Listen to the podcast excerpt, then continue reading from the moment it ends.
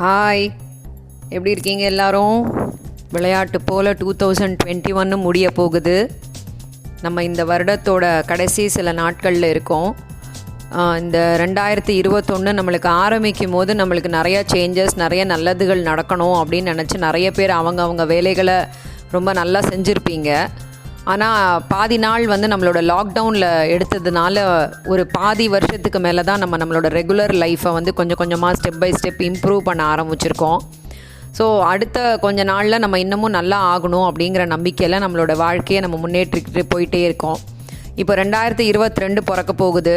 அதுக்குள்ளே வேறு ஒரு வைரஸ் தொற்று வந்து வந்திருக்கு அப்படின்னு சொல்லி சொல்கிறாங்க ஆனால் இன்னுமே நம்ம வந்து நம்மளோட லைஃப்பில் இந்த வைரஸ் தொற்று அப்படிங்கிறத ஒரு நம்மளோட நடைமுறை வாழ்க்கையில் ஒன்றா எடுத்துக்கிட்டு நம்மளுக்கு தேவையான அந்த கிளென்லினஸை நம்ம ஃபாலோ பண்ணிக்கிட்டே இருந்தோம்னா எந்த விதமான தொற்றுலேருந்தும் நம்மளை நம்ம பாதுகாத்துக்கலாம். இதை வந்து நம்ம மட்டும் செய்யாமல் முடிஞ்ச வரைக்கும் நம்மளை சுற்றி இருக்கிற எல்லாருக்குமே வந்து நம்ம சொல்லி கொடுத்தோம்னா நல்லாயிருக்கும் ஸோ ரெண்டாயிரத்தி இருபத்தி ரெண் இருபத்தொன்னில் நான் நிறைய பேர் வந்து இந்த ஓத்தெல்லாம் எடுத்திருப்பாங்க. அதாவது சல்யூஷன் ரிசல்யூஷன் அப்படிலாம் சொல்லி. அதில் எவ்வளோ பேர் என்னென்ன செஞ்சுருக்கோங்கிறத நீங்கள் சின்னதாக நோட் பண்ணி அதை வந்து என்ன மாதிரி நம்ம இம்ப்ரூவ்மெண்ட் ஆகிருக்கோங்கிறதெல்லாம் நீங்கள் செக் பண்ணி பாருங்கள் அப்படி எதுவுமே பண்ணலை அப்படின்றது இருந்துச்சுன்னா இந்த அடுத்த வர பிறக்க போகிற வருஷத்துலையாவது நம்ம அந்த மாதிரி ஏதாவது இந்த மாதிரி செய்யணும். நம்ம முன்னேற்ற நம் முன்னேற்ற பாதையில் நம்ம வந்து நம்மளை செலுத்திக்கணும். நம்மளோட அடுத்த ஸ்டேஜ் ஆஃப் லைஃப்பில் நம்ம இம்ப்ரூவ் பண்ணிக்கணும். அந்த மாதிரி ஒரு ஒரு விஷயமும் நீங்கள் வந்து செய்யுங்க. அப்படி எதுவுமே செய்யறதுக்கு நான் ரெடி இல்லைங்க. வாழ்க்கை அந்த பாதை எந்த பாதையில் வருதோ அந்த பாதையிலே நான் போகிறதுக்கு ரெடியாக இருக்கேன்னு சொன்னால் அந்த மாதிரி ரெடியாக இருக்கிறதுக்கும் நீங்கள் ரெடியாக இருங்க. அந்த மாதிரி அதை ஃபேஸ் பண்ணி அப்படியே அதை கடந்து கடந்து போகிறதுக்கும் நீங்கள் ரெடியாக இருங்க. இந்த வா இந்த வாரம் வந்து நான் ஒரு அதாவது நம்ம பத்து நிமிடங்களில் நம்மளின் வாழ்க்கை அப்படிங்கிற மாதிரின ஒரு கான்செப்டை தான் வந்து நான் உங்களுக்கு இந்த வாரம் பேசலான்னு இருக்கேன். அதில் வந்து நான் நிறையா உங்களுக்கு கேப்ஷன்ஸ் மாதிரி சொல்கிறேன் இது வந்து உங்களோட மனசுக்குள்ளே பதியும் பதியணும். அது வந்து உங்களோட லைஃப்பை மாற்றணும் அப்படின்றது தான் எனக்கு இந்த நான் பின்னாடி வரப்போகிற சில பாயிண்ட்ஸை சொல்கிறதுக்கான முக்கியமான காரணம். மனைவியின் முன் பத்து நிமிடம் உட் உட்காருங்கள். வாழ்க்கை மிகவும் கடினமாக இருப்பதாக உணர்வீர்கள்.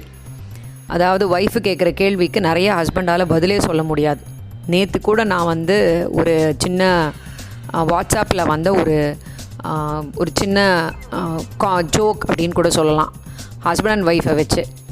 என்னென்னா ஹஸ்பண்ட் அண்ட் ஒய்ஃப் வந்து கடைக்கு போகிறாங்க அந்த லேடி வந்து ஒரே ஒரு சாரி தான் எடுக்க போகிறாங்க ஆனால் கிட்டத்தட்ட அஞ்சு மணி நேரம் செலவு பண்ணுறாங்க அந்த ஒரு சாரி எடுக்கிறதுக்கு.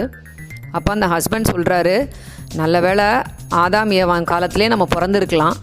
அவங்க நல்லா இருந்திருக்காங்க. அவங்களுக்கு இந்த மாதிரி புடவையெல்லாம் செலக்ட் பண்ணணும்னு அவசியமே இல்லை. இலைய வச்சுட்டு அவங்க பாட்டுக்கு லைஃப்பில் ரன் பண்ணிகிட்டு இருந்தாங்கன்னு. அப்போ அந்த ஒய்ஃப் சொன்னாங்க நான் வந்து ஒரே ஒரு புடவை எடுக்கிறதுக்கு உன்னை இந்த ஏசி ரூமில் உட்காத்தி வச்சு உன்னை வந்து டைம் ஸ்பெண்ட் பண்ண வச்சுருக்கேன். ஆதாம் ஏவாளுக்குள்ளே வந்து இலைய எடுக்கணும். அவங்க எவ்வளோ மரத்தில் ஏறி அந்த இலை ட்ரெஸ்ஸை தச்சாங்கன்றதை யோசிச்சுப்பார் நீ சேஃப் அப்படின்னு சொல்லி அவங்க வந்து ரொம்ப பேசினதாக ஒரு சின்ன ஜோக் ஒன்று இருந்தது. அதாவது எப்போவுமே ஒய்ஃப் வந்து ரொம்ப புத்திசாலிகள் ப்ரில்லியன்ட் அப்படிங்கிற மாதிரின ஒரு கான்செப்ட் தான் அந்த ஜோக்கில் இருந்து வருது. ஸோ அதில் தான் சொல்கிறாங்க மனைவியின் முன் பத்து நிமிடம் உட்காருங்கள் வாழ்க்கை மிகவும் கடினமாக இருப்பதாக உணர்வீர்கள். குடிகாரனுக்கு முன் பத்து நிமிடம் உட்காருங்கள் வாழ்க்கை மிகவும் எளிதானதாக ஆனது என்பதை உணர்வீர்கள். ஏன்னா அவங்க வந்து கண்டமேனிக்கு பேசிக்கிட்டு இருப்பாங்கல்ல அதனால். சாதுக்கள் மற்றும் சந்நியாசிகளுக்கு முன் பத்து நிமிடம் உட்காருங்கள் அனைத்தையும் தானமாக கொடுக்க வேண்டும் என்று உணர்வீர்கள். அரசியல்வாதி முன் பத்து நிமிடம் உட்காருங்கள். நீங்கள் படித்தவை அனைத்தும் பயனற்றவை என்று உணர்வீர்கள். ஆயுள் காப்பீட்டு முகவர் முன் பத்து நிமிடம் உட்காருங்கள். இறப்பது நல்லது என உணர்வீர்கள். வணிகர்களுக்கு முன் பத்து நிமிடம் உட்காருங்கள். உங்கள் வருமானம் மிகவும் குறைவாக இருப்பதை நீங்கள் நிச்சயம் உணர்வீர்கள். விஞ்ஞானிகளுக்கு முன் பத்து நிமிடம் உட்காருங்கள். உங்கள் சொந்த அறியாமையின் மகத்துவத்தை நீங்கள் உணர்வீர்கள். நல்ல ஆசிரியர்களுக்கு முன் பத்து நிமிடம் உட்காருங்கள். மீண்டும் ஒரு மாணவனாக மாற வேண்டும் என்று நினைப்பீர்கள்.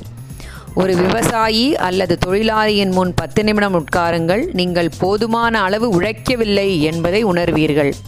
ஒரு சிப்பாயின் முன் பத்து நிமிடம் உட்காருங்கள். உங்கள் சொந்த உங்கள் சொந்த சேவைகளும் தியாகங்களும் அற்பமானவை என்பதை நீங்கள் உணர்வீர்கள். ஸோ இந்த மாதிரி ஒருத்தர் ஒருத்தர் வந்து அவங்க அவங்களோட அந்த ஆக்குபேஷன்லேயும் அவங்க அவங்களோட ஐடென்டிட்டிலையும் ரொம்ப ஸ்ட்ராங் ஸோ நீங்கள் மற்றவங்களோட நீங்கள் ஒருத்தர் ஒருத்தரையும் நீங்கள் பார்க்கும்போது நீங்கள் எவ்வளோ தூரம் இருக்கீங்கன்றத ரொம்ப ஈஸியாக உங்களால் ஜட்ஜ் பண்ண முடியும் அப்படின்னு சொல்கிறாங்க அதில் ஃபைனலாக என்ன சொல்கிறாங்கன்னா முடியும் போதெல்லாம் நல்ல நண்பனின் முன் பத்து நிமிடம் உட்காருங்கள் உங்கள் வாழ்க்கையை சொர்க்கமாக உணர்வீர்கள் அப்படின்னு சொல்கிறாங்க ஸோ நம்மளோட வாழ்க்கையை வந்து ரொம்ப நல்ல மாதிரி திசை கூடியது நண்பர்கள் தான். அதனால் நம்ம செலக்ட் பண்ண போகிற நம்மளோட நண்பர்களை வந்து நம்ம நம்மளோட லைஃப்பை டிசாஸ்டராக கொண்டு போய் முடி முடிக்கிறவங்களாக இருக்கக்கூடாது. நம்மளோட லைஃப்பை ரொம்ப நல்லதாக ஃப்ரேம் பண்ணக்கூடியவங்களாக இருக்கணும்.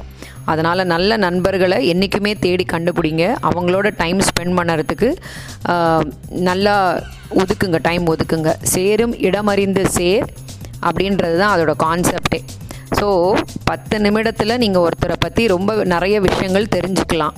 அதனால் அந்த பத்து நிமிடம் வந்து ரொம்ப முக்கியமான அந்த பத்து நிமிடம். அதை என்றைக்குமே லூஸ் பண்ணாமல் அதை வந்து ரொம்ப பொக்கிஷமாக நீங்கள் வந்து யூஸ் பண்ணுறதுக்கு தெரிஞ்சுக்கணும். நல்லதை நினையுங்கள் நல்லதே நடக்கும். ரெண்டாயிரத்தி இருபத்தி ரெண்டு நம்மளுக்கு ரொம்ப சிறந்த ஒரு ஆண்டாக அமையணும் அப்படின்னு நான் நினைக்கிறேன். என்னோட எண்பத்தி மூணாவது எபிசோடு இது. இந்த வருஷத்தோட கடைசி எபிசோட் எல்லாரும் இதை கேட்டு நல்ல சந்தோஷமாக இருங்க. அடுத்த ரெண்டாயிரத்தி இருபத்தி ரெண்டாம் ஆண்டு உங்களை சந்திக்கிறேன். அது வரைக்கும் நல்லா இருப்போம் நல்லா இருப்போம். எல்லாரும் நல்லா இருப்போம். நன்றி.